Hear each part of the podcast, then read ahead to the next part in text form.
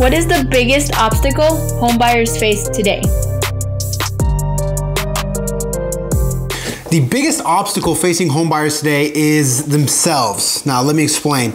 The only way that someone can successfully go through the entire real estate process from beginning to end is to understand the market.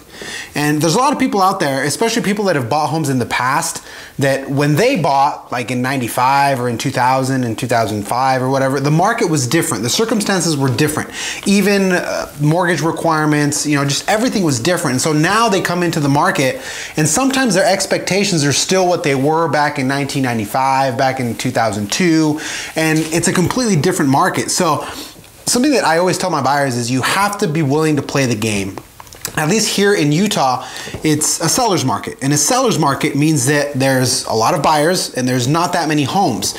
So that's good for sellers because they have a lot of competition, homes are selling, prices are going up, and so people are making money. But if you're a buyer in that atmosphere, you have to be willing to compete.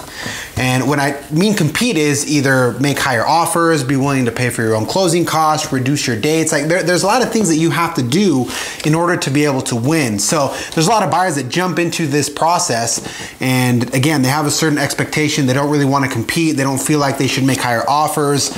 Um, they want to insist on certain things like full closing costs or home warranties or just small details within the contract and they end up losing the home that they actually really liked for for really small things. On the flip side, if you have buyers that come in and they understand the market, they know what's going on, they're willing to compete, they're willing to kind of try to stretch themselves to get the house that they want and actually play the game, those are the ones that end up winning in the end.